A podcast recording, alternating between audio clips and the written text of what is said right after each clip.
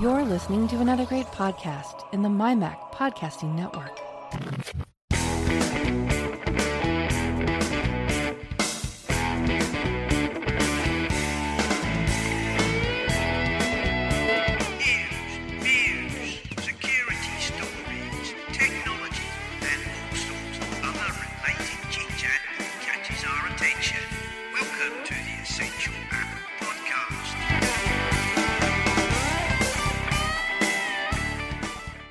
Hello, everybody. Welcome to this week's Essential Apple. Um, and this week, uh, Glenn Fleishman is back again after, uh, well, what feels like forever, but uh, actually was about 11 months, I think, because uh, when you came on last time, you just published um, Take Control of Working from Home Temporarily. Perhaps you need to red pencil that last word now. That's right. I think at the time we were all expecting sort of six or eight weeks of lockdown. Here we are, nearly a year later, and we're still all locked down. So, isn't that fun? Um, mind you, you haven't been um, you haven't been exactly been sitting on your laurels, have you, Glenn? Um, I mean, you did uh, uh, take control of Zoom, obviously, following on take control of working from home, and then you released the uh, the free version of that, Take Control of Zoom Essentials. And uh, now you have released Take Control of Securing Your Mac. Um, That's right. Yeah. I think my uh, I think I had a productive uh, uh, isolation period. I think I, I did the calculation, and I think I wrote or updated eight books last year. Maybe it was seven, but three or four were new, and uh, the others were overhauls of older books. That was just part of what I was doing last year. But you know, the mind can turn to uh, productive tasks if you're left with nothing else nothing else to do. so, um, obviously, uh, Take Control of Securing Your Mac is your newest book. And uh, would you like to tell us, you know, some of what it's about, even though it's fairly obvious from the title? Well, you know, it's a funny thing. Is I uh, uh, Joe Kissell is the publisher of the Take Control series. Uh, he and I were trying to figure out, you know, what's missing in the Take Control lineup because I've written a bunch of different titles, and so is he that kind of focus on security and privacy. And we realized we we had this hole because there was a perception that uh, it's not that the Mac is um, you know impregnable i think some people are like well you know nobody can break into it and others are more cynical and say well i'm sure it's being broken into all the time and you know the truth is it's apple has done a very good job and has been sort of lucky in its positioning that the lowest hanging fruit has rarely been the macintosh since you know the 90s let's say the lowest hanging fruit has been other devices that are less well secured usually windows now you know, windows and android to some extent now old versions of windows really remain the lowest hanging fruit. So it hasn't been that productive to attack the Mac. But what's interesting is to see Apple's strategy change. And I think that's what led us to do this title is that Apple over time, you know, I think like a lot of operating systems, they were kind of getting some of the basics still done even into the 2010s. So there are all these new techniques to make sure that the system part of an operating system is is uh, can't be overwritten, right? Like that's the key thing. You don't want to have an attacker come in and easily uh, to have some kind of background process running you don't know about that or or uh, attack and uh, part of the system replace files insert malicious code and it's just there and you can't root it out because it's in a system part it's not being looked at. And a lot of mac people don't including myself until recently don't um, run malware or anti-malware software because we've thought well you know apple does a good enough job. What are we protecting ourselves against? We just have to be vigilant and not be subject to phishing attacks so when you look at what Apple's done, so they've done all this usual hardening, and so did uh, Microsoft. Microsoft and Apple have actually done such a good job in hardening the core part of the operating system that now most of the attacks that uh, uh, for both platforms are really trying to convince users to do something really bad and then the attack happens entirely in user documents instead of even trying to attack the system so you find the worst holes are being exploited by uh, governments, you know, and and um, malicious parties and so forth who are who are still trying to crack into system level things to spread mass att- or, or to, there are still people trying to crack into system level components to spread mass attacks. But governments are the ones who've been most successful, and they pay huge amounts of money for exploits before they're put out in the wild. Um, and the rest of us are worried about ransomware and things that'll you know encrypt and uh, lock our files away. So that affected this book where I think in a previous edition, uh, you know, Joe did a version of this book uh, five or six years ago. I think was the last time it was updated, and it was a little more on like how do you protect yourself against say network attacks you know you need firewalls you need anti-malware software uh, you should be having all your emails scanned um, you should uh, you know don't use da- uh, downloading sites because they package adware it's kind of that focus now because apple has shifted its approach to locking down the operating system so severely in big sur it's really it's like layer upon layer that they've made the system you know impregnable to any reasonable exploitation. I, I, can't even tell you how much money someone would have to put into a, country's have to put millions and millions of dollars in to find ways to break into the core mac os uh, so this book is actually focused a lot more on making sure you don't accidentally give up private information uh, understanding Apple's new controls, why they've made so many changes, why it's harder to say um, start up from external volume. Excuse me, and um, and also dealing with new privacy settings that Apple's given you. So you know, in Big Sur, you're prompted. You've probably seen this, right? You you upgrade to Big Sur, or you start a new machine up with it, and you're asked all the time do you want to let this app use this the documents folder or access your contacts there's so many prompts now so the book is a little more i would say focused on uh, aspects of physical security, things you can do that make sure if someone got a hold of your Mac that they can't do anything with it, on understanding what Apple's asking you to do and like kind of configuring your security profile so that you're taking advantage of all the tools built in and some third party tools to ensure that you've got the strongest profile, uh, the least amount of risk on top of all the stuff Apple's doing. I don't know if that all makes sense, but it's kind of a just a different orientation than we used to have, where like network attacks were something we worried about. Yeah, yeah, very much so. Um, because of late, you know, most of the um, attacks, and we've got some stories about um, some malware later on. Um, obviously, you've got ransomware, and um,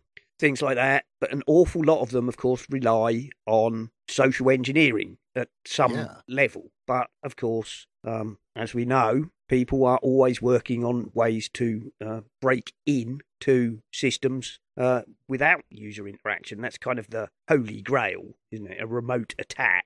Um, as you say, the the Mac itself, and to to some extent Windows 10 now, um, do have a lot of multi-layered defenses. I mean, in uh, Big Sur, you uh, the the system is actually on an invisible non-write partition. Um, kernel extensions are now on the way out. Um, right. Yeah, that's very funny. We're going back to system extensions, is what Apple's preferred term is. And any of us who've been around for a bit, we're like, oh, system extensions are back.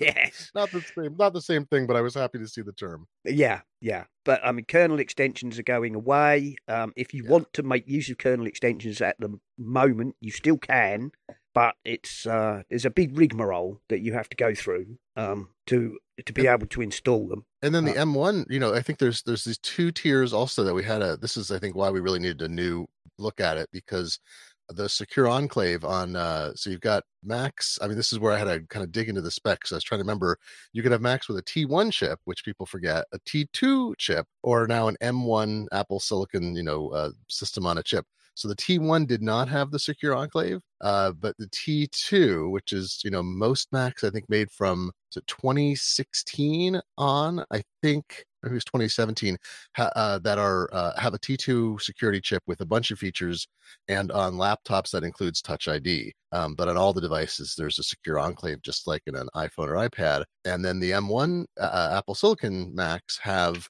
even more protections. And uh, it is such a different animal too. You know, we, I got an M1 in December. Uh, I had bought, I had bought last March. I thought, well, you know, I've got this dying five year old Mac and uh, I, you know, we're in isolation, and I'm doing all this writing, and I need a laptop, so I'm gonna bite the bullet and buy the new Intel-based uh, MacBook Air, right? Because Apple's not going to update the MacBook yeah. Air series for another year, and then of course, right, right. So yeah. what was nice though is there's enough people who still rely on the Intel stuff that I was able to sell my six month old MacBook Air for actually decent price to someone I like. So they got a good deal, and I, I was able to roll some credit I had from trading in a previous Mac, and I had a, a, small upgrade fee to go to an M1. But you know the performance is is absurd.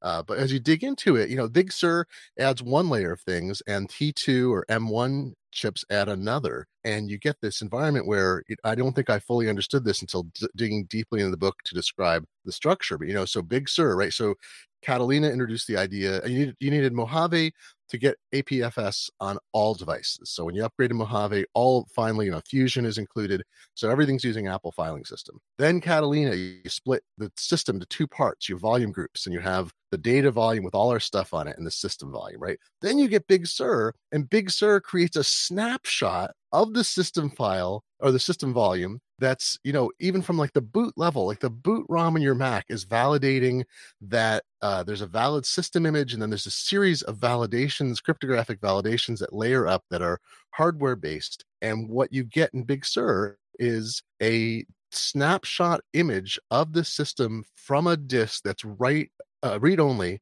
and also cryptogra- cryptographically validated in such a way that every time a file even loads off that it's cryptographically validated. So it's this incredible so you're like there's still places i'm sure and and i'm sure people will continue to put you know the the knife in and try to pry it open. There always are but it gets below the level or should I say it gets above the level of where um, it makes any sense for sort of the general kind of crime ring that used to find exploits and buy them or, or create them and and then put them out in the wild and, and they still do. Ransomware is the big example that. They still do.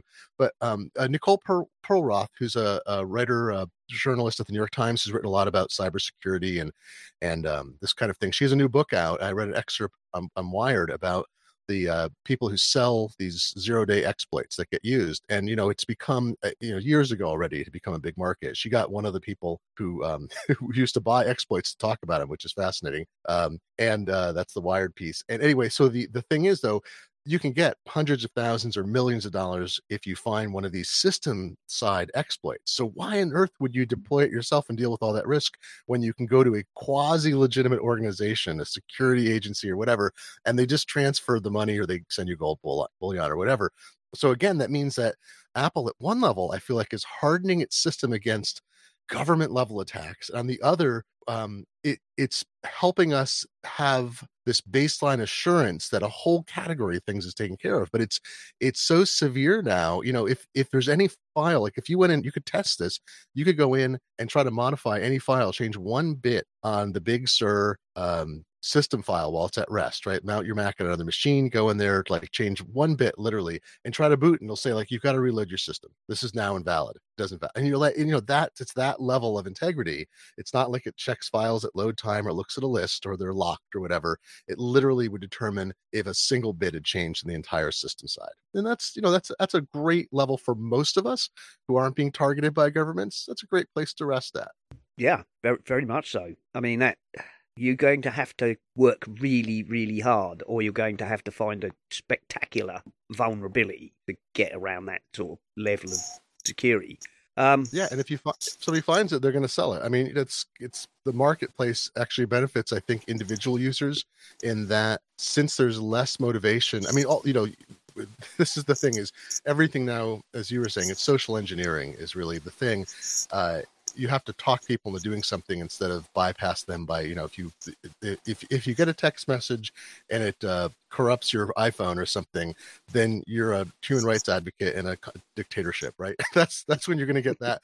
But in the old days you know 10 years ago those kinds of viruses and um, and vectors were still spreading. So i'm not saying people should be sanguine but it also means it's very very unlikely as an individual you're going to get like you know an email that by looking at the contents it will you know take over your machine. Yes, that that that is true. Um, of course, you know we constantly have stories um about various things that come up. I mean, uh, we've had several stories in the last couple of months about Google Zero. Uh, you know, researchers who've uncovered a variety of um, tricky flaws. Um, you know, mm-hmm. uh, the sudo escalation bug. Um, I can't remember the other one. Um, a variety of flaws so you know, uh, we're we're all in favour of the Google Zero team here because they do fabulous work. Apple honest. well, they do. Yeah. yeah. there's that, but they also, you know, they're doing fabulous work. Yeah, it's true. You know, they you working... read that piece recently about BlastDoor about the um, yes. the Google engineers. Yeah, that was amazing, and I, it's you know it gets fairly technical, but I thought that's the kind of thing I wish Apple would put out a white paper about Uh, and instead, they and maybe they will eventually. They'll document it. It's not in their current platform security guide uh, that was updated, I guess, not that long ago. Um, Um, this week, I think, wasn't it? This week, I Oh, think. they was that released- yeah? Because uh, Rich Mogull at TidBITS, he wrote uh, this glowing thing about the new version of it. That's right. And I just consulted it. 'cause, uh, I had a reader ask me a question. This is, seems slightly off base, but they said um, uh, they were curious about something with uh, uh, Apple. So one of the books I wrote last year was um, home security cameras. Right. I wrote it just before the pandemic, of course, when everybody's home and no longer really needs a security camera. So maybe people will buy it this year, but you know, it's still okay. But so in researching that, you know, Apple has its HomeKit secure video system, and uh, cam- camera manufacturers have to opt into it and become I don't know if they become certified, but they have to uh, use Apple specs. And then if you have a camera, like I have a Logitech Circle, and I actually upgraded it to use uh, HomeKit secure video because a I'm saving a hundred bucks a year. I don't have to pay Logitech for video storage anymore. Uh, so I can leverage the iCloud storage I already have, and B, it's end-to-end security. So Apple can't, even if they were subpoenaed, even if someone broke in, they can't examine any of my video. It's all encrypted using only keys that are stored on my Apple devices, which is fantastic. So I had a reader ask, "Hey, is the uh, live streaming video? What happens to that? Because I know that stored video is end-to-end encrypted. Uh, what happens when you're looking at video on your network? Does it stream it to Apple servers and back? That would use a lot of my bandwidth. Do I want that to go out of my system? Is it secure in the same fashion? I was like, gosh, you know, I don't know the answer. I did some searching, and that you're right. That updated document, the only place you can find this. It explained very specifically that live stream video is end to end encrypted in a slightly different way between the camera and your Apple devices on the local network, and it's relayed through a HomeKit hub if you're outside the local network. Uh, and uh, but but it answered the question definitively with specifics. It explained the algorithm, explained the key exchange, and I thought, well, this is great. This is terrific. So I could answer that question with assurance to the person who asked a simple question: Hey, how does this work? Well, uh, oh, hey, Apple now publishes how that works, so that's great. Uh, yep, and we actually, I've got a link um, to a Forbes story actually in the Hmm. notes, which says Apple issues a bold blow to Google with this brilliant new security move.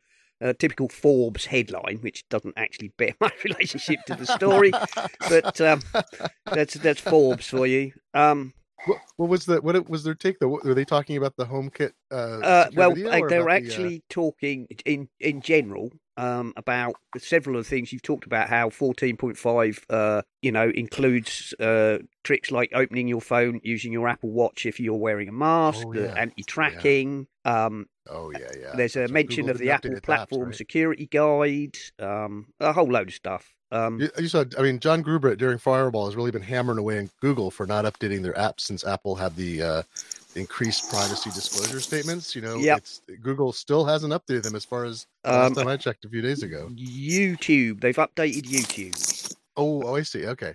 I think that's the only one like- so far. Yeah, I mean, you've seen the Facebook videos or done it yourself, or, or the sorry, the videos of Facebook when Facebook released its updated apps under the new privacy guidelines. And I just, you know, you scroll and scroll. We we might use, we're using all this data, and you scroll and scroll and scroll. Like this, this is why I don't have Facebook installed. So there we yes. Um so I was looking I had a I had a link um and I haven't put it in the show notes to the article you mentioned. Um I'll find it later. I shall find it later and put it in the show notes, the uh the reference Oh, the wired, you- oh, the wired piece is uh, really good. The Yeah. Nicole Perlroth is uh, she's one of the people. You know, it's funny. I'm uh, I I technically I guess I'm mainstream media myself, but it's interesting to see uh, who writes about security, especially when they write about Mac stuff. Uh, because I feel like the Mac is such a niche, and um, anyway, Perlroth uh, gets things right, and uh, uh, so I always look to New York Times coverage by her. Excellent. Excellent. So, um, whilst we're on that path, um, we have uh, Apple have fixed a bug um, in Big Sur, uh, quite a bad bug actually, which could cause irretrievable uh, data loss because um, there was a bug which allowed you to attempt um, a, a a system update uh, without having sufficient room on the hard drive, um, which is a bit of an oversight because Oh traditionally, my gosh! yes, traditionally, if you attempt to uh, update your system or install a new system um, and there's insufficient disk space, the uh, you know it will say you cannot do this. Um, apparently, uh, there was a bug um, which allowed uh, according to Mr. Macintosh, um, there's the check doesn't work as intended, meaning an upgrade can start even if you only have one percent of space left. This Oh, means jeez. the upgrade will start anyway, saturate the hard drive, and then uh, the installer will become stuck in a boot loop.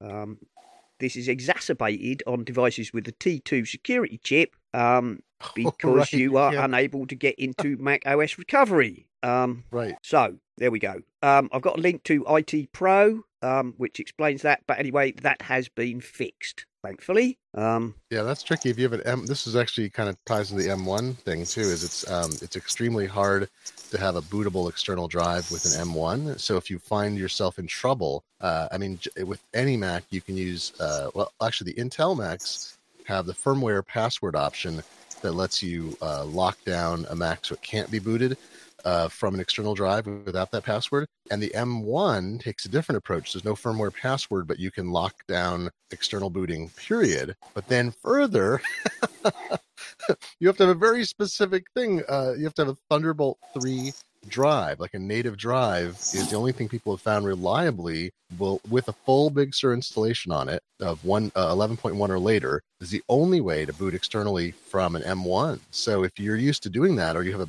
a, a, a way to do it, uh, you know, in the event of an emergency, or you're trying to do some testing or whatever you need to do it for, um, that is a big change, and I'm afraid it's going to bite some people because there aren't that many uh, Thunderbolt 3 drives out there. There's a lot of USB C drives that use uh, USB 3.1 or later, but not all of them. Uh, they don't. You have to specifically buy a typically more expensive um, Thunderbolt 3 drive. So I now have one on order. I've got an SSD enclosure from Other World Computing and a SSD that's compatible with it. Uh, so that I can set up set this up for testing, but um, that's something that I think people who are savvy enough to have one on hand or have a, you know you can't make complete clones anymore. Uh, all these things with Big Sur, all these things happening. So uh, anyway, it's going to be a, it's going to bite people when you get in a situation like this. We're like, well, um, you know, somebody who's sophisticated enough to have a bootable backup in the past to be like, well, I just boot in the backup and fix the system thing. It's like, well, unless you have exactly the right thing set up, you won't be able to now. So people have to become aware of that too. yes, yes. Um, I have spoken to uh, Mike Bombich at uh, oh yeah, yeah. of Carbon Copy Cloner. Um, Mm-hmm. and he's done a lot of work. Carbon Copy Cloner is now um, will work properly with um, M1 Big Sur um, machines. You can make a bootable clone. Um, it's a bit of it's you not make as a bootable M1 clone now. You can make a because the Big Sur one, I knew they'd broken the the broken through on that, but can you make a or will it do the installation? Because that's the thing is it's like when when Big Sur is running on an M1, I don't think there's a way you can copy the system partition or something. There's some weird what- or what you have be to recognized on the new drive. what you have to do is make a clone Mm-hmm. and then manually install Big Sur onto the external Right. drive. Right, and then you have a complete bootable clone, but you have to do that extra. Right, you can't just copy files. You have to do the actual. You have to do, you have so to do an installation and- and also yes, okay. that that uh system if you update your system and then like run you know run a update the clone the system will not be updated you have to manually Right. again you have to manually update the system on your clone It's gonna be yeah. See, I I hope. I mean, Apple. At the moment I think they're. They're yeah. They work security first, and then they. But that they have the. This is the thing to me that's interesting is the eat your own dog food business. Is uh, Apple has at times done system work, sometimes in you know small increments, or sometimes through um, you know major updates like a new operating system version that have broken major components. And I remember years ago they broke Retrospect, uh, the backup software that was then really the only good option for Macs, for net- networks of Macs, particularly. And as I understood at the time, Apple used it extensively, and so they broke their own backup solution. And so Apple had this motivation to actually make changes and release an update fixed. that would and work with yeah work with dance development. Uh, so you have to think at the same time, like inside of Apple, people can't make. I don't think Apple has some secret tool. I think they just have a big IT department that helps with it.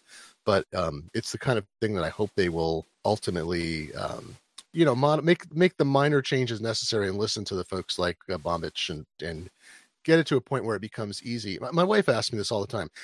she's you know, an intermediate per- computer user. She knows how to do everything. She doesn't care about any of it. It's not, she's not a tech person, but she can get everything done. And she'll hit a block of some kind that's totally reasonable. And I'll go over there and go like, oh, we got to, you know, go in the terminal and reset this thing. And she said, how do civilians do this? I'm like, I don't, I don't know. And so when I look at the clone, I'm like, you know, Time Machine is no longer, I mean, Time Machine is a backup of all your data. It still is but the fact that that you release an operating system release new machines and you can't simply just make a clone even with all the security issues that are, go along with it i think is a disservice to users so i'm hoping it gets to a point where that becomes easier again Yes. But anyway, Mike is working very hard. He, you know, um, not everything is, you know, as slick as he'd like. Um, you know, I'm on the beta program, so you know I get CCC uh, beta builds fairly frequently. Um, so it, it's still not it's still not where it was, but it's a lot further forward than it was when um, Big Sur first broke. Um, even though you know Mike made some pretty big breakthroughs in the first few days, or just either just before or just after Big Sur came out. So um, Yeah, I feel know. bad for my friends at uh, Shirt Pocket that make uh, Super Duper because um, I think they've had. I don't think they've been able to, with their architecture, get to a complete solution yet. No, they And, um, haven't. I don't think, which is which is know, a pity because you know is- Dave Dave Nanian at Shirt Pocket. Obviously, you know he's been maintaining that for years, and that was a brilliant. I mean, t- to be honest, you know, uh, Super Duper from Shirt Pocket and Mike Bombich's uh, Carbon Copy Cloner are you can pick either one, or could Mhm. until recently you could pick either one. Take your pick, pay your money, and you know you're home free really for um backing up your stuff. But um, yeah, I, I hope, yeah, I, I, I hope Shirt Pocket can, um, you know, work with Apple or whatever to get around that because I, I don't know exactly what um what position they're in at the moment, to be honest. I, I Um, think they've got betas out that do some of the work, but it's just you know Dave. excuse me, Dave's had a um, you know they've very small company, and uh, one of his things is I think they've charged update fees like once or twice over twenty something years. So if you ever bought a copy of Super Duper, you might have paid twice. You know some upgrade fee somewhere in there. I think he's one of the. I wrote a piece for MacWorld uh, a year or two ago about uh, software developers that have been, you know, continuously developing a product for 25 years or more. And I wrote about four ones that I thought were significant and um, not to leave anybody out. And then people are like, oh, you know, such and such is, oh, and so and so. Oh, those guys are 24 years. I'm like, oh my gosh, it's such a wonderful community. So I would hate to see Dave and his company stymied by this you know at some point he might just say look it's just too much and there's another solution out there but um but i've always i've liked super duper for the simplicity of it and i'll recommend it to people in the past because you know it feels like a one button thing once it's set up and Yeah. carbon copy cloner to me has felt like a more complete solution it has a bunch of different kinds of things you can do with it and not everybody wants to do them but if you do then it's the one you need to get because it does these other things that are either harder to do or just aren't part of the super dupers uh, Yeah. lineup and that means you know they charge more they have more update fees they have a bigger programming staff and that may be what plays it out but yeah it's it's great i've been wonderful to have these two solutions to point people to because uh, you know disk utility is not the answer for most people No, um, who want to do not. something a little more sophisticated There we go. Um, so Apple's M1 is already the target of an Apple Silicon malware, according to SlashGear, um, and probably several other people. Um, I've seen some people, of course, doing the oh, you know, but Macs don't get viruses. Well, this is not a virus. this is a piece of adware. Um, this is a piece of adware, but it is, I believe, the first one which is turned up, which has been written um, for the M1 specifically. Um, so there you go. Uh, link to slash gear. Uh, what does it say here? Um, what was unclear was how long the M1 and Apple Silicon in general would stay safe from native malware. That is to say, software compiled specifically for its ARM64 architecture. Um, and bad luck, it's already in uh, existence. The offending code is a version of GoSearch 22, a Safari adware extension. Um, there we go. Um, good time to remind people uh excuse me that there is that that i've got kind of a scenario in the book about how this happens to smart people because you know you get some piece of software it alleges to do something and um i don't know if that one did, did that one was it signed by a legitimate developer It is. It certificate? says. Um, Yeah. Yeah. It's been withdrawn now, right? Apple's canceled the certificate. They know they usually do that immediately after it's reported.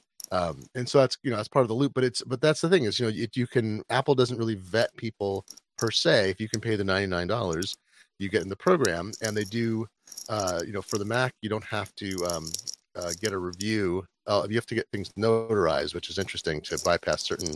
I mean, this is actually one of the changes I document in the book. Is notarization is actually an interesting um, extra step that I don't think I quite understood that it had been built in. It was kind of optional, and then it's mandatory. Uh, Catalina, I think, warns you in Big Sur it's mandatory as a sequence. Uh, so if you're a developer and you want to um, get Apple to sign your uh, software release for Mac without it being in the App Store, then it used to be you just passed it through and Apple would basically validate it, right? And then they added notarization where it scans the software for malware inside it and other kinds of problematic stuff. And only if it passes that test will Apple sign it. Uh, and this sometimes pulls up um, like there's certain kinds of libraries that you're not allowed to load externally. Uh, that so that will get blocked so that it can't pull in you know things that could be malware later and so forth. Uh, so you know when it's new malware, of course you can get it passed because there's no signature that says this is not malware. This is it just goes through, and um, that's what I'm sure happened in this case. Uh, so people get software and it looks like something and they double click it and it doesn't give them any warnings and uh, you know it tries to explain what it is and they install it and i think that's where you have to get because it's possible to do that um, you have to make sure people really understand that just because it doesn't burp up warnings uh, that they still need to exercise due caution about where they get the installer from um, because that's that remains i think the real lowest hanging fruit is a legitimately signed and notarized piece of Apple software that contains malware that someone is convinced to install, but it comes from a source they shouldn't trust because it's not the developer's site. Yeah, that is true. Be you know, be careful where you get your software. Um, mm-hmm. as we've all said. Um, and I, I forgot to introduce Steve from Geeks Corner before we before we started talking, Glenn. But uh, that's Steve, from Geeks Corner. Hi. You can hear everybody. Hi, everyone. Um, with the, the other one which uh, has come up is a new malware has made its way onto approximately 30,000 Macs uh, around the world, um, and it has Security Pros stumped. Uh, this one was on Ars Technica. Apparently, um, an undetect- a previously undetected piece of malware has been found on almost 30,000 Macs worldwide and is generating intrigue in security circles. Uh, and researchers are trying to understand precisely what it does and what its purpose is, as apparently it does the, uh, you know, check with the command and control server to see if there are any new commands or binaries to execute. However, so far, researchers have yet to observe delivery of any payload whatsoever. Um, this, at the moment, apparently is considered a reasonably serious threat because, um, although it has not yet triggered any malicious payload, um, it has a forward-looking M1 chip compatibility. Apparently, there are two strains. there are two strains, one for uh, you know X, uh, you know 86, and one for um, ARM 64. Um, apparently, it's nicknamed Silver Sparrow. Um, and it also apparently has the worrying ability to delete itself should it uh, decide to. Um, this is normally apparently considered uh, a feature of fairly, you know, aggressive and uh, well coded malware, i.e., not something put together in somebody's bedroom. Right, and the thirty thousand number is, um, excuse me, our device is detected, right? Because yes, uh, that is true. That is detected. So they do say that it could well be, you know, much higher than that. Yeah, and this is, I mean, again, from what I can tell, so this is a, this was a had a legitimate certificate that's been revoked a developer certificate. So again, they had to convince people to install it. But I think that's the low bar is you convince people, you say, hey, it's this is something legitimate, and they install it, and then uh, you know, it fails or it produces an error and move on. But there you go. Then it's sitting there waiting to be uh, waiting to be triggered. I mean, this, this again is also the advantage of Apple's X Protect system that uh, it's something you know this it's funny that gatekeeper and xprotect are not named in mac os but they are described in apple's site which kind of cracks me up and there's no xprotect settings basically. It's a you know uh, it's basically a database of signatures of malicious software uh, that apple's blocked and it's automatically updated. I think there's a way to stop it from happening but it's it's pushed out on a regular basis, and Apple will push out uh, emergency ones if they need to. And uh, and Gatekeeper's the the mechanism that uh, prevents uh, unsigned binaries, uh, you know, software that hasn't been signed by a developer from running. And you have to do all these uh, workarounds to get something like that to run. And you know, fortunately, I used to have software. That seemed like there was a lot of software that was made by you know came out of open source projects or made by individuals, and they didn't pay the ninety nine dollars a year because they're like, look, I'm doing this as a volunteer effort. So you had to do the whole workaround to get the software to launch at all um, because it wasn't it wouldn't pass gatekeeper protections. And now i feel like enough people in those projects must have like just said look you know send me five bucks so we can get the certificate and or put out donationware things because i find i have almost nothing now since apple a few releases ago upped it so you can't even automatically disable gatekeeper uh so you know and so in this that was that's a good change because you don't want people to routinely bypass one of the best out there. Um, but it, it, does mean that uh, most people are protected against really obvious things uh, because you can't because since you can't disable this protection by default and because the workaround is non-obvious, uh, people who are particularly naive will only install software that passes uh, the developer certificate test. So it will it will have to run and give them a normal prompt and not say you know this software comes from an uns- as an unsigned whatever from an unknown developer blah blah blah. Like that's not going to pass the test. So in this case that to me is the most impressive point on the malware is that the 30,000 detected it means at least that many people and maybe 10 times more who knows were convinced to run something that looked legitimate and didn't set off any alarms. And now because it's all in Apple's ecosystem, Apple has disabled that certificate and has pushed out the XProtect signature. So none of that will actually even launch on, on, on anymore. Um, so that's the easy, that's the good part is Apple is an easy closed loop solution for it. But the fact that so many people were talked into it still seems quite bad to me. Yes, it's um. Anyway, the there, there's a full story on Ars Technica there, and a link to Red Canary, who apparently uh, discovered this and uh, and named it Silver Sparrow. That's good. there. Um, that was um, that's pretty much the um the sort of Apple security news. Um, for what it's worth, uh, this week was also a week of bugs for me. Um, I've run into a couple of bugs this week. Um, I do live out on the ble- you know the bleeding edge of betas, but um, I found an annoying bug in the Safari technology preview. Um, in the latest huh. build, um, it no longer maintains a pinned tab. If I pin a tab, um, like the Essential Apple site, for example, if I close the window or quit the browser, when I open it, the pinned tabs have all vanished, which is exceedingly annoying. Um, I've reported it to Apple, obviously. Um, seems like a strange thing to happen, but there you go. That's a that's a bug in the current um, it doesn't it doesn't um, apply to the. I've gone back to the ordinary Safari, the latest build of Safari, um, and that's fine. So it's something in the technology preview apparently um, is causing that one. Um,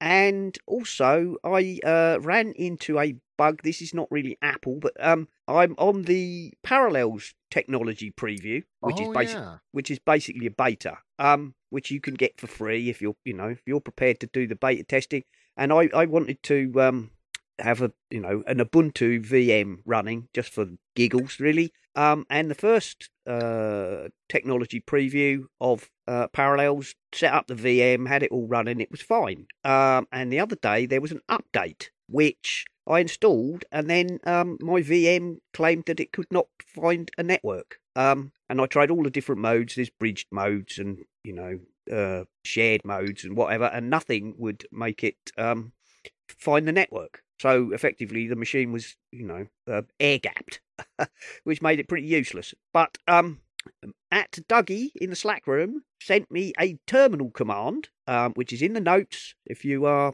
suffering from this, uh, which after I ran it, restarted the VM, uh, changed the network to bridged and back to shared, and now it seems to be working. So um, I did tweet that, uh, you know, at Dougie, found that, not me. He's far better at that sort of thing than I am.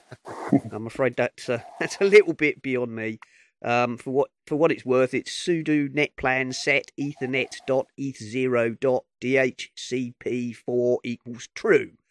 Don't try and remember that if you really want to use it. say. In it's in the show notes.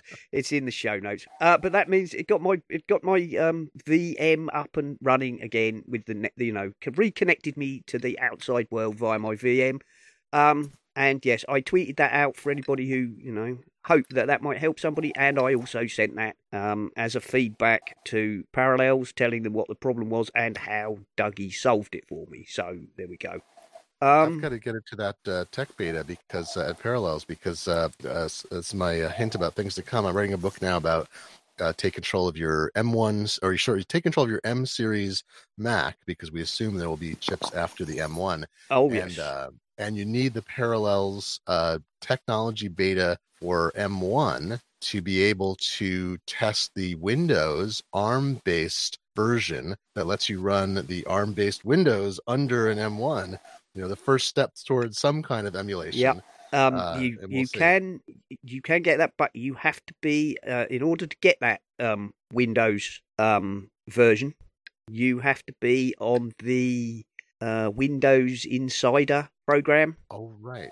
right? That's not available to all and sundry. It's own that Right. um, A lot of steps. yeah, the the um the at the moment the Parallels Technology Preview um beta program is free to anybody. Um, you can you can just download that um for free as a beta tester. Um, I downloaded um Ubuntu server for ARM and then add you know installed uh, the desktop environment uh, GNOME to get that running as a you know as a desktop rather than a server. Um, you can and it has been um, obviously parallels will tell you that it, you can do it but to get hold of the correct version of windows you have to be on the Mhm. insider program Oh yeah, I- this is actually this is a debate Joe Kissell and I are having already, which is uh, I sus- he said, well, you know, this will be so eventually you'll be able to run Windows. You know, there'll be release versions of Windows and release versions of Parallels and ostensibly VMware Fusion.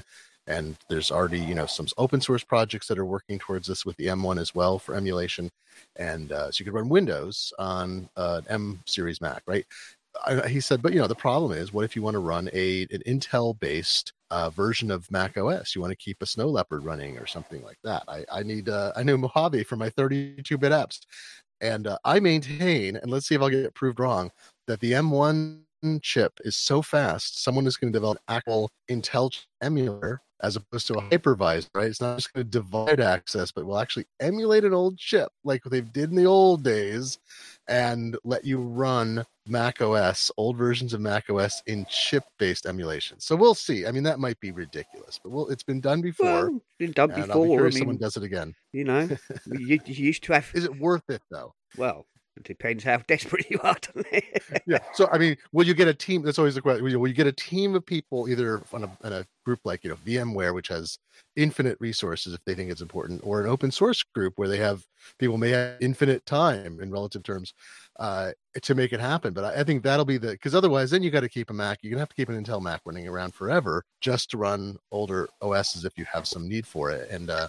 so anyway, we'll we'll see. We'll see. I I'm bullish just because the M series is so the M1 is so fast. I keep telling people they're like, should I hold out? I need to get a new iMac. I have a friend asked me the other day, you know, we've got an, an eight year old iMac. Should we just get one now or should we wait? I'm like, oh my god, don't don't get one now.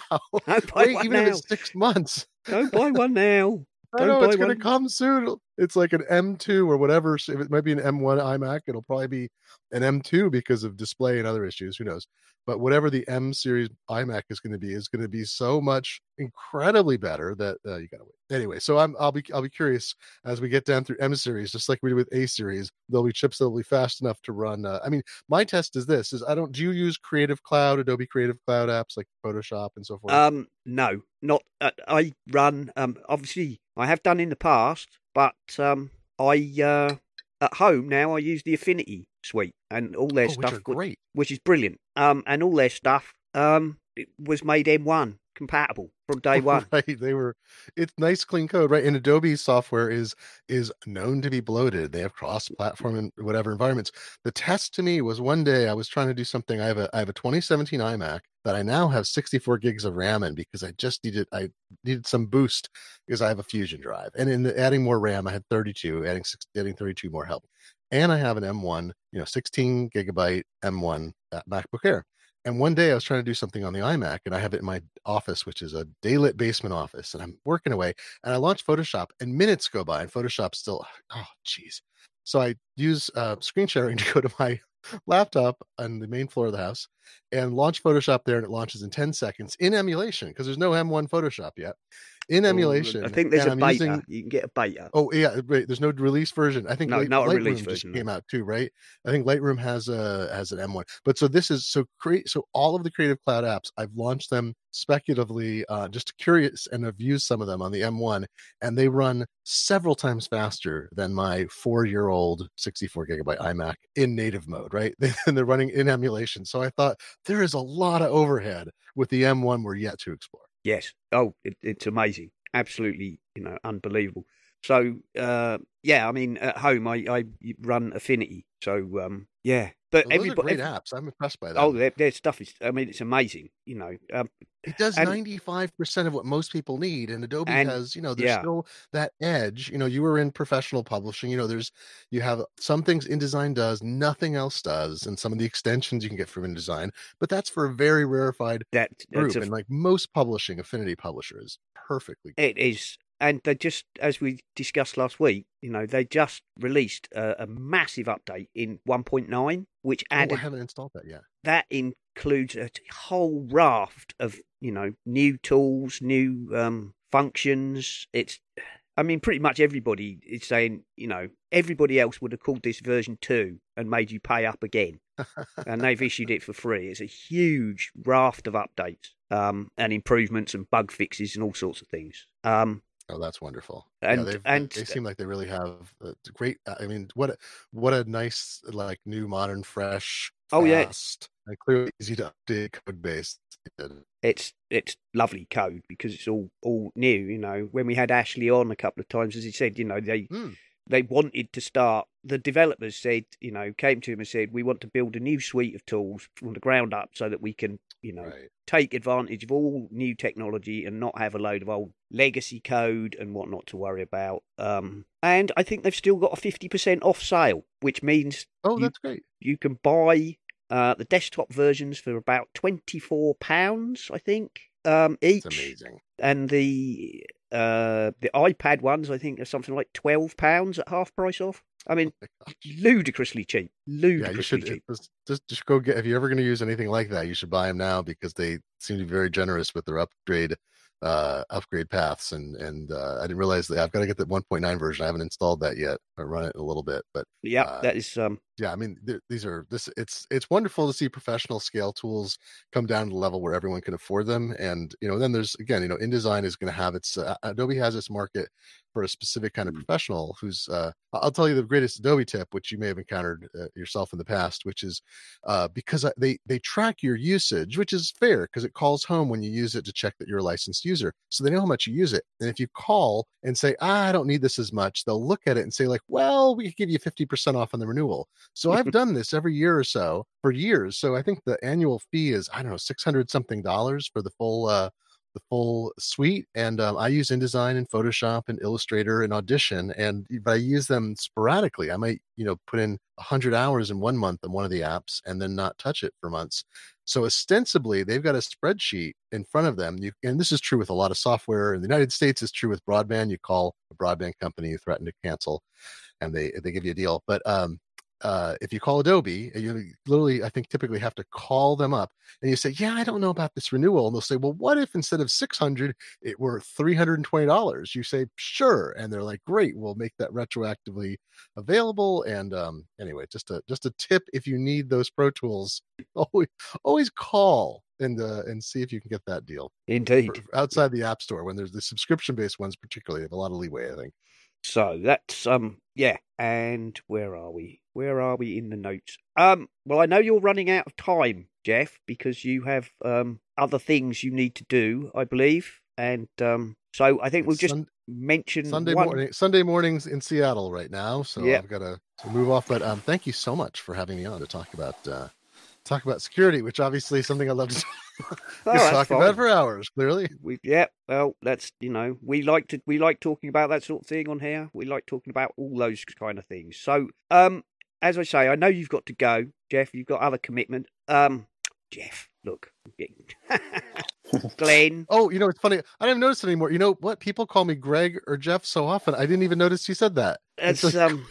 I was thinking of Jeff Carlson. Just for some no, reason. it, people's brains are wired. Glenn is wired next to other names because it happens all the time. That's so funny. Anyway, sure. Anyway, I'll, there I'll go. go I'll go. So, I'd be happy to be mistaken for Jeff Carlson. So, um, if you would like to just um, uh, mention to the you know listeners where people can find you, follow you, um, before you go, that would be great. Oh yeah, sure. Um, well, the you know my books, my Take Control books are at takecontrolbooks.com, so you can find those there. And uh, I am Glenn F, G L E N N F on Twitter, where I tweet too much. And um, and Simon, you had me on. Uh, you know, last year we talked a bit about the Tiny Type Museum project, which is near to your heart, I know. Yeah. And um, you, can- you can go to tinytypemuseum.com to find out more about that. I have now sold 95 of the 100 left. museums. It's Five five, left. It's such. I never. I think when we spoke, I had probably had I don't know 60 commitments or something or 65, and uh, it just even in the middle of uh, pandemic and so forth, people supported this artist. Thank you very much. And uh, anyway, there's also a letterpress book that goes along with the project that's available separately. About six centuries of printing. You can find it at that URL too. But it's been a that that was what I had. So I was writing books and assembling tiny type museums uh, in the pandemic when my grandchildren asked me someday, "What did you do?" What did you do in the great lockdown, Grandad? I made tiny type museums. Why not? Um, anyway, but, but thank thank you so much for having me on. It's always a pleasure, and uh, do it do it sooner. I'll be I won't be making tiny type museums in 2021, so I may have more free time. Right. Okay then, uh, Glenn. I'll let you get off because I know you've got um, family things to do. Being it's Sunday morning, as you say. So uh, thanks for coming on. It's been brilliant. All right, thank you very much. Cheers, mate. Right. Well, uh, I'll tell you what, Steve. Now, Yep. you might actually get a word in edgeways now. But uh, no, Glenn- Glenn's brilliant, and that was absolutely fantastic. I'll tell Yeah, you what we'll do. Um, we'll take a five-minute break while we go over to John Nemo, who's uh, got uh, something to tell us about in the hardware store, and then you and me, Steve, can take a look at the other stories. How's that sound? Okay, excellent. Sounds great. All right. Uh, well, we'll be back in five after John Nemo. Take it away, John.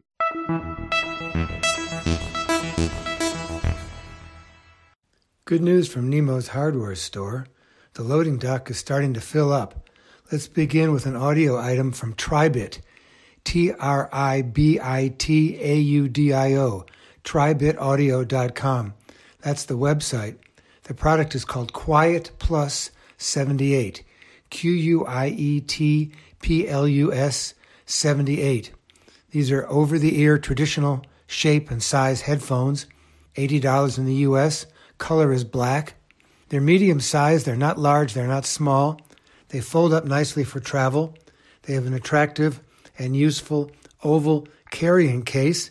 They ship with two cables an audio cable for listening through a traditional audio port and a charging cable, USB micro, for charging them up because they do work both wireless, Bluetooth audio, and wired conventional audio. They are comfortable on your ears and on your head, and they extend to fit a large or they shrink down to fit a small size head using the sliders on the side. The ear cups are comfortable and the headphones are very efficient, meaning they're quite loud. So be careful when you're first adjusting the volume.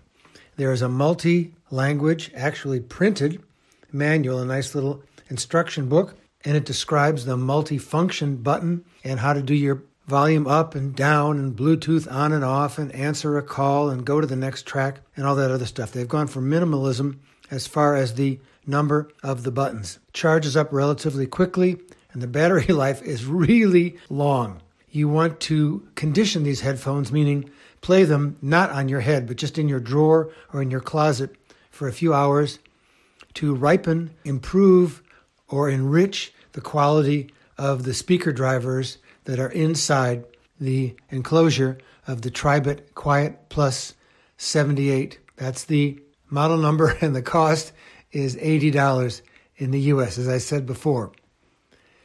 I have a particular thing about under $100 Bluetooth headphones. There aren't many of them that are really very good, meaning there are almost none. Well, Tribit has gotten almost everything right the build quality, the design, the comfort, the charging, the case, the manual, the buttons, the port. But for my ears, they're a little bit heavy on the low end. And they describe, they say, hi fi sound with booming bass and sparkling treble. Well, I can agree the bass is booming, but the treble is slightly reduced. So just be aware of that. If you want that low end, you should definitely consider the Quiet Plus 78. Tribit is a very good company, and we've been reviewing and raving about their products ever since they first came out. Their website for this product, the dedicated website, which we'll have in our show notes at this episode of Essential Apple, is very, very good. It's quite long, quite extensive, with good pictures and descriptions and technical specifications and reviews. And there's even a company chat bot that you can chat with to learn about the product and discuss it, and they will describe it and help you with it. So I would say if you are a casual user who likes Bluetooth or wired headphones, these are very good value and they'll last you a long time.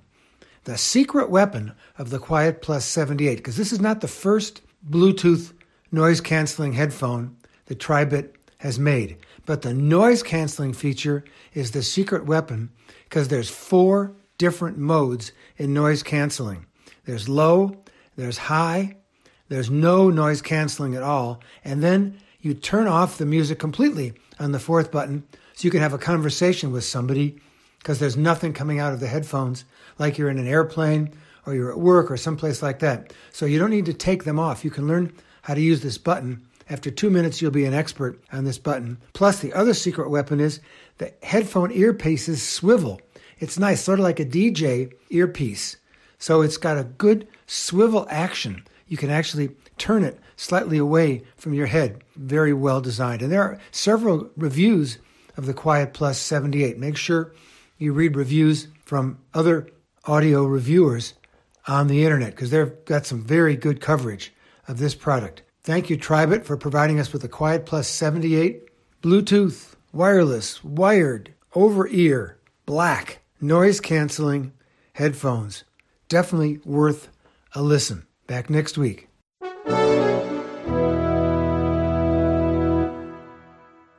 Thank you for that, John. And as ever, links will be in the show notes. So, uh, Steve, we'll have a look at a few other stories now. Sorry you didn't really get much of a look in in the first half, but never mind.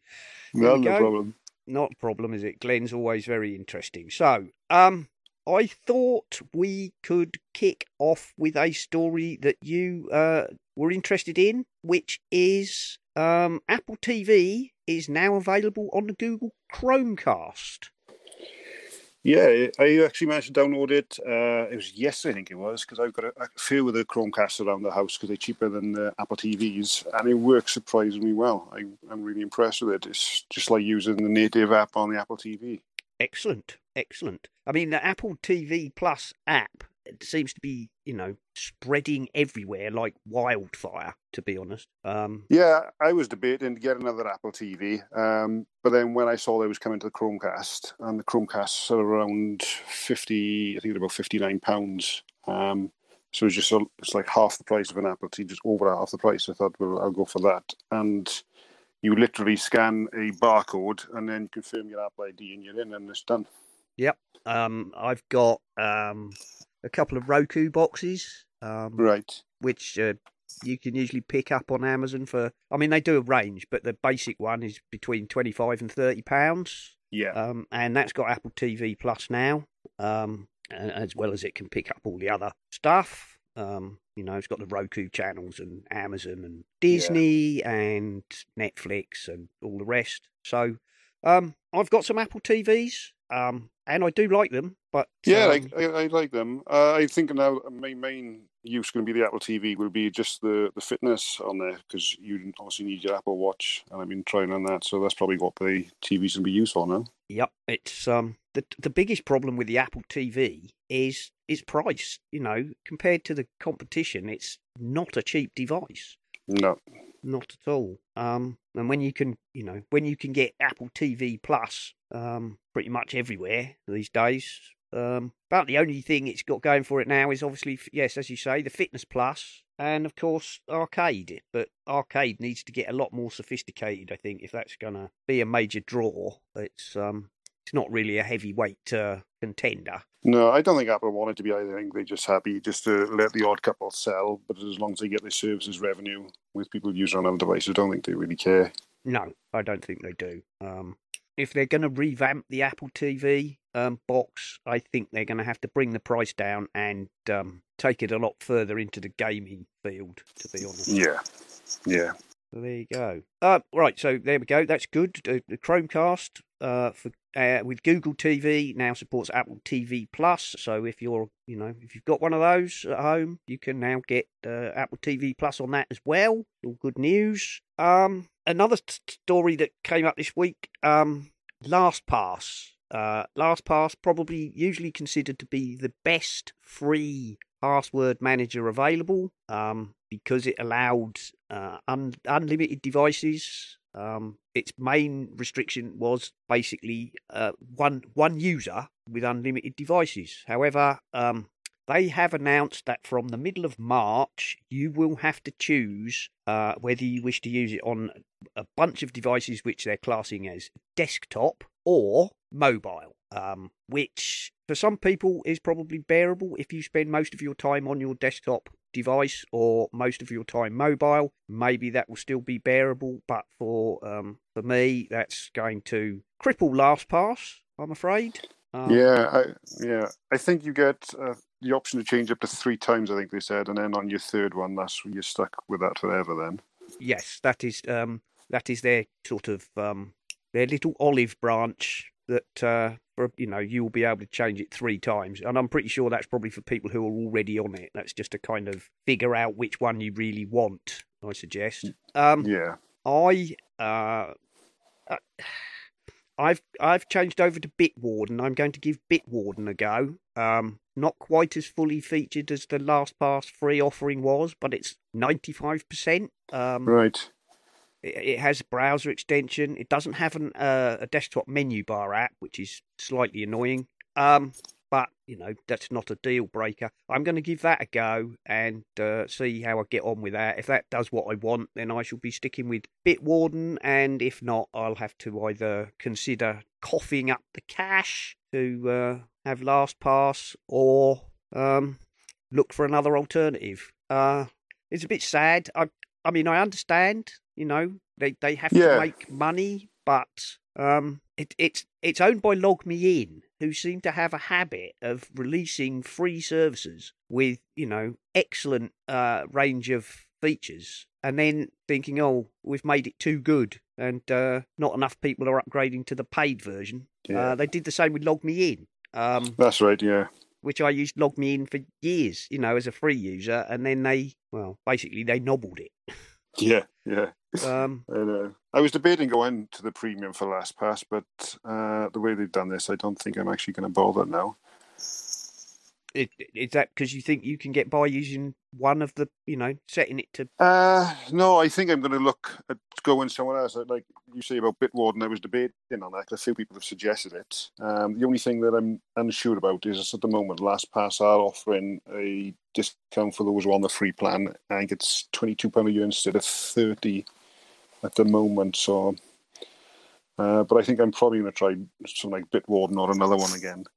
What I've done at the minute, effectively, is I've put, uh, I've, I've installed Bitwarden both on my iPhone and on my laptop, Right. um, and I've turned off LastPass. I haven't, you know, done away with it. I haven't removed it. I've simply turned it off so that I can see how I get on with Bitwarden. And uh, uh, uh, by the way, you can. It's very easy. I was pleased to find that you can export all of the information from your LastPass vault That's right. Yeah, I did that yesterday. I copied yeah, very out. simply to a, to a CSV file, um, and then in Bitwarden you simply import it, and uh, all your stuff is imported straight into Bitwarden, which is rather nice. So you don't have Yeah. to sort of do that, you know, doing it all over again, um, which is which is you know which is good. So uh, for the moment, I'm going to try Bitwarden and see how it goes. Um, Excellent. Further reports, I guess.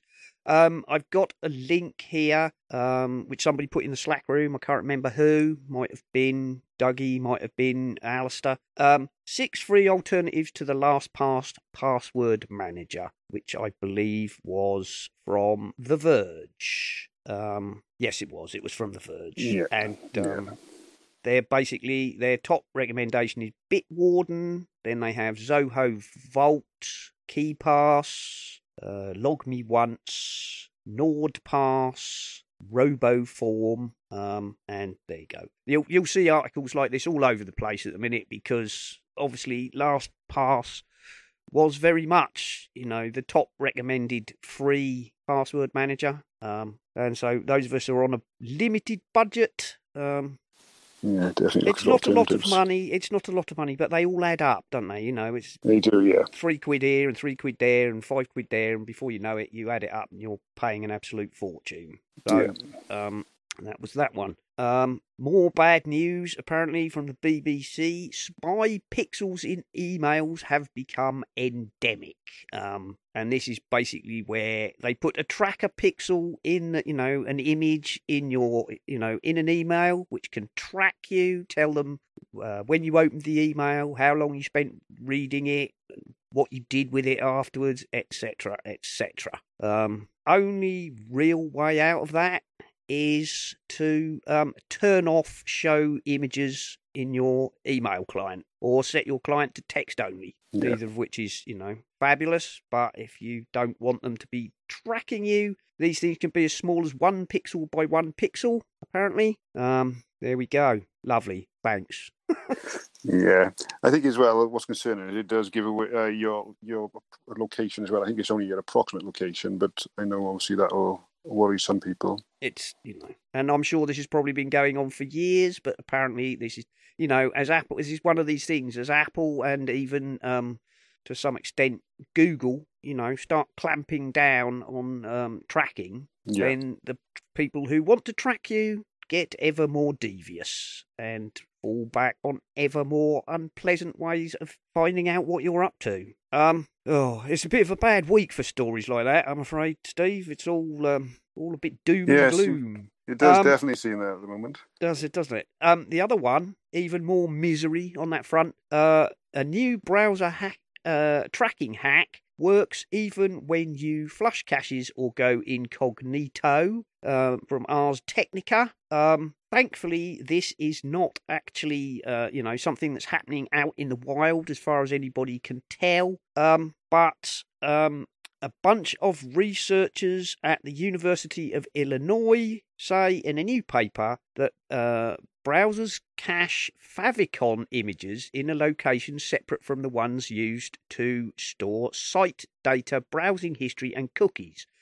Websites can abuse this arrangement by loading a series of favicons on a visitor's browser, which will uniquely identify them over an extended period of time. Um, basically, what they're saying is uh, you can, uh, you could, it is possible to effectively um, redirect a visitor through a, a number of s- subdomains, each of which has its own unique favicon, um, and this would effectively create a fingerprint, a unique fingerprint, which could be used to track you. Um, and they're saying here um, a redirect through, say, 32 uh, different subdomains, which would allow the site to track up to 4.5 billion with a B unique browsers.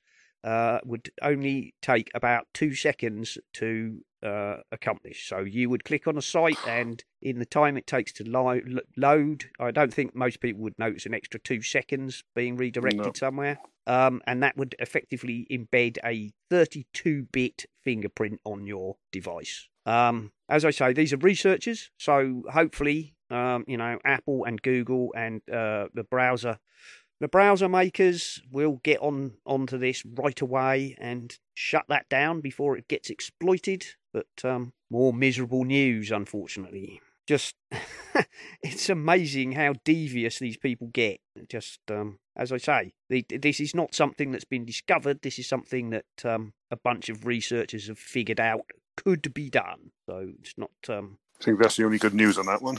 yeah, not it's not something that's actually being exploited at the moment. Um, and the only other thing I could think about that is uh, actually it's reasonably easy to fingerprint most devices um, that visit a website, and it might be rather more effort than it's worth. But Yeah.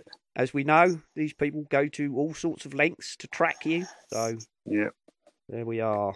Um, what else have we got? Oh, uh, on a slight better news, I suppose. In well, this is only half good news, I suppose. After the um, you know, freezing temperatures in Texas, which have collapsed their power grid and um, trashed their power generation and uh, shut off the water and a whole load of other miseries. Um, Apple says it will support um, relief efforts in Texas and other US states affected. Um, and I think they are. Uh, no, that's all right. Tim Cook has announced a planned donation. Um, he has failed to offer any specifics, although the company typically provides one to two million in disaster aid, depending on the severity of the event. There we go. So, not exactly um, fabulous news, but uh, Apple doing what they like to do and step up and hand out some money for those in distress. Yeah. What else have we got, Steve? Not a great deal.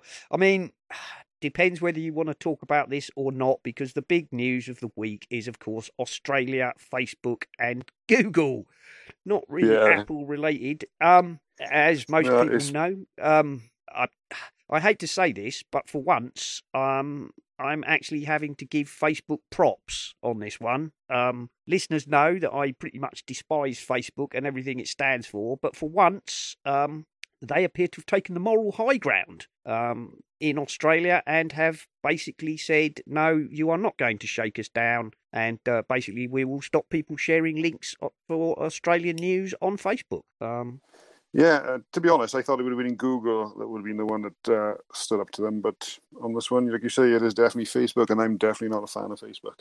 no, I, you know, everybody knows I despise Facebook, but for the, you know, credit where it's due, I think for once they have done the right thing. Um, Google have done some sort of weaselly um, arrangement with, uh, well, allegedly the Australian news media, but as far as I can tell, it appears to be Rupert Murdoch's owned, you know, um, Yeah, and they've done some kind of Weasley deal where they've bunged him a load of money to go away. Um, meanwhile, the Australian government have imposed a ludicrous law, um, which effectively, you know, allows Rupert Murdoch to uh, force his links onto Google and then force Google to give him money for doing so. Um, yeah. I, I don't get, I don't really get that because at the end of the day, they're going to be getting the traffic from Google anyway. So, with Yeah. that, uh, they've pretty shot themselves in the foot, haven't they? it all seems very, you know, it all seems very. Uh, the whole thing appears to have been cooked up by Rupert Murdoch, you know, who's then strong armed the Australian government to uh, say this is what should happen. Um, and Facebook have basically walked away and said, no, we're not having it. You, you know, um, it's all very bizarre. In- Unfortunately, you know, Canada are now muttering that maybe they would like to do something similar, and um, even some of our politicians have started murmuring that perhaps it wouldn't be a bad idea. Actually, it's a terrible idea. It's a Yeah, bloody god awful. You know, it strikes right to the heart of how the internet works. You know, It is. Yeah, yeah. forcing people to pay for uh, links. Um, and as far as I can see, at the moment, you know, they've only attacked Facebook and Google. Um, Yeah, yeah, it's, You know, it's strange. Um, why not go after Twitter? I mean, Twitter is full of people sharing news links. exactly, and as well, they've said that if Google changed their algorithm, which will change where the links are ranked, that they've got to give them thirty day notice as well, and I don't see how that's possible. I don't see how that's possible. I'm pretty sure that Google change their alg- algorithms all the time, Exactly. probably by the hour. You know, Yeah. the, the algorithms are probably algorithmic, algorithmically adjusted. So Exactly. Yeah, it doesn't it's a- make sense. it's a very, very. It seems to be a very, very bad proposition, uh, supported by people who have no idea what it is they're doing. Um, No. And the only, well, I, I can't describe how stupid it. I think it is, um, which is why I'm surprised, really, that it, yes, that Facebook, you know, said no, and Google caved in. I would have thought it would have been the other way around, but um, no, interesting. Um, and I think yeah, surprisingly, a lot of people, a lot of people, uh, you know, are coming out and saying, "Look, I loathe Facebook. I despise it. I think it's a, you know, a, a terrible company who do terrible things." But for for once, I have to say, well done, Facebook. Um, Yeah. quite a lot of people, I think, are feeling a little bit uneasy having to admit that. But you know, I, I just think at, at that point they have they are correct. You know, as far as I can see, this thing's no more than shakedown. It really No. is. You know, it's a gangster stuff. You know. You you must take our links because they've you know, they they're trying to say that we can give you links that you we can then charge you for putting on there. That's terrible. Yeah. There's got to be something in there for, for Google that we're just not seeing yet. There's there's got to be, otherwise it just doesn't make sense. I, I really have no idea about that. I really don't. I, I that I think that's going to run and run. Um, and I think Google caving in is going to bite them on the backside in the long run because I can see Rupert Murdoch then you know going moving to America or Canada or anywhere else where he has a large presence and attempting to do the same thing. Yeah.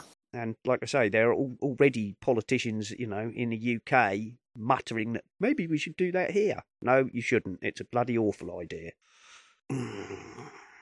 Oh dear. So yeah, bit of a miserable week. It is, yeah, unfortunately. Um, and I think that's probably most of the news. I'll be honest. Um, I think we've pretty much covered the notes. Um, so we've got uh, what have we got? Have I got anything else? Uh, no, I don't think we've got anything else. The only thing left then is the worth a chirp. Um, apparently OWC has unveiled a truly universal Thunderbolt 4 slash USB C cable. Uh, this was on Apple Insider. Um, OWC, um, of course, uh, you know, the well known um, retailer of Mac peripherals. Um, they have a new Thunderbolt 4 USB C cable fully compatible with any modern USB standard and connect any two USB C devices without issues. Um, this cable uh, unifies all the standards into one universal cable, backwards compatible from Thunderbolt 4. With a single cable, you can connect any two USB C devices and achieve full power and maximum data connection without needing to concern yourself which standard is which. So there you go. And that's um there a price on here? Don't think there is. Uh, yeah, to the bottom, uh, three seven ninety nine. Twenty-seven ninety-nine. Uh, right. Yes, for a point eight le- meter length. Right. So, okay. Um, yeah, from MacSales.com. There we are. Now, I think we've done it all, and yeah, rather depressing. rather a depressing week in the news, I'm afraid. There we are. Yes, unfortunately. There we are. Okay, Steve, do you want to tell the listeners where people can find your works around the web? Yeah, you can find me on Twitter. I'm at Geek Corner underscore UK, and I also do a podcast, and all links will be on my website, which is geekscorner.co.uk. Jolly good. And as most of you know, you can follow me on the Twitter as at Serenak, and that's S E R E N A K. Uh, the show tweets is at Essential Apple. All the stuff is at essentialapple.com. And uh, that's just uh, time for me to say thank you for listening. Thank you to everybody who supports us in all the usual ways. Um, we've not had any. We've not had any reviews lately. Anybody wants to do a review? We'll be pleased to read it out. And um, I think at that point, Steve and I will say goodbye. Goodbye. You've been listening to the Essential Apple podcast. And I'd like to say if you enjoy the show and would like to support us, feel free to go over to the website essentialapple.com and you will find links to both Patreon and the Pinecast Tips Jar, where you can make a donation towards the costs of the show, uh, or even if you're really keen, you could set up a recurring payment. And thank you very, very much to all the people who already do support us. We really do appreciate you very much indeed.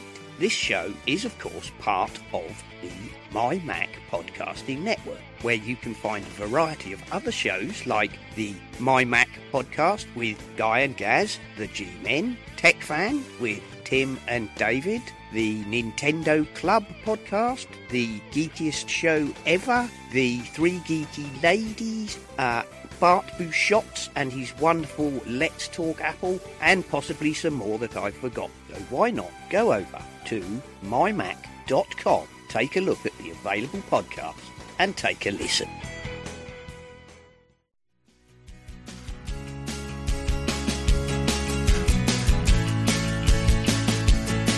Some people like their live casts to be informative, to the point, provocative, and timely.